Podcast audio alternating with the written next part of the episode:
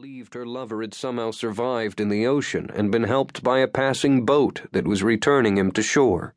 She had raced down to what was now Smathers Beach, only to be swept away herself in the raging gale. Now, Melody was sometimes seen on the beach when the sun set, while at other times she paced the roof of the Siren of the Sea.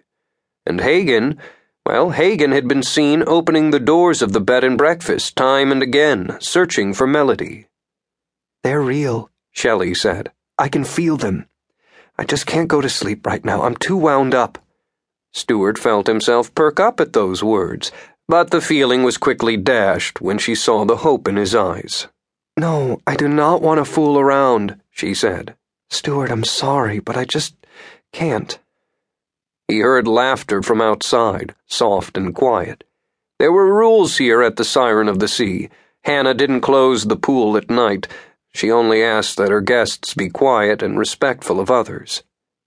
Why don't we join whoever's out at the pool? There's even a small hot tub. Maybe that'll make you sleepy. Shelley's nod of gratitude was worth a night of not fooling around. She rose, diving for her suitcase and bathing suit. Stuart grabbed a couple of towels and smiled at Shelley, who smiled back, looking a little less frightened. They left the room quietly and headed down the stairs. Whoever had been there earlier was gone. He set their towels on the old Victorian lawn chairs by the pool and jumped in. For a few minutes they swam silently, and then, in unspoken agreement, they slipped over the divide into the hot tub. The night was beautiful. A full moon rode high in the sky. You okay? Stuart asked. She nodded. This was good. I think I can sleep now. They hopped out and went to get their towels. Stuart loved the period lawn chairs. They made him think of giant mansions and croquet fields, with men in knickers and women in white gowns wearing big white hats to shade their faces from the sun. Want to lie here and dry off for a few minutes? Shelley asked him. Sure, great. They stretched out their towels and lay in the moonlight, hands entwined as they looked up at the stars. The spring day had been warm, and the night was kissed by a pleasantly balmy breeze. Stuart closed his eyes. It's beautiful here. The air was so soft and nice, the lounge so comfortable, that he began to drift off. Then Shelley screamed. It was a scream of pure and absolute terror. His eyes flew open as he bolted up and saw a strange man standing over Shelley. The stranger was gripping his throat with his right hand and making choking noises. Stuart was too terrified to be sure, but it looked as though something was oozing through the man's fingers. Blood?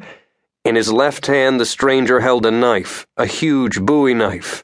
He heard another scream and realized that just like Shelley, he too was screaming in pure, gut wrenching, primeval terror.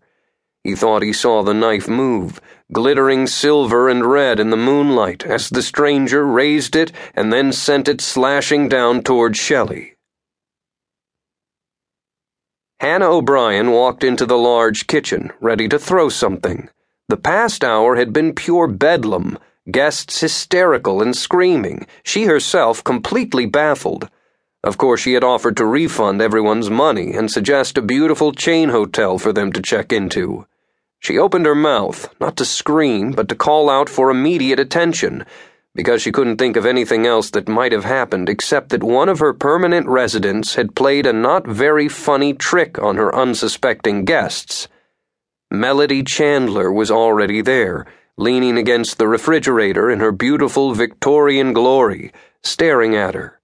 What the hell was that? Hannah demanded. Did you bring a friend in? A dying man with his throat slit, carrying a knife and trying to kill my guests? No. I've never had guests up and leave at 4 a.m. before, and I've never had to refund anyone's money before either. Hannah stared at the ghost with whom she had shared this house for as long as she could remember.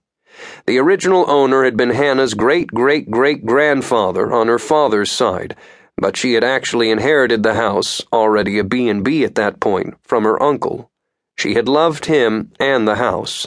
Sadly, he had died in his late 40s from a sudden heart attack, and she had inherited the siren all too soon.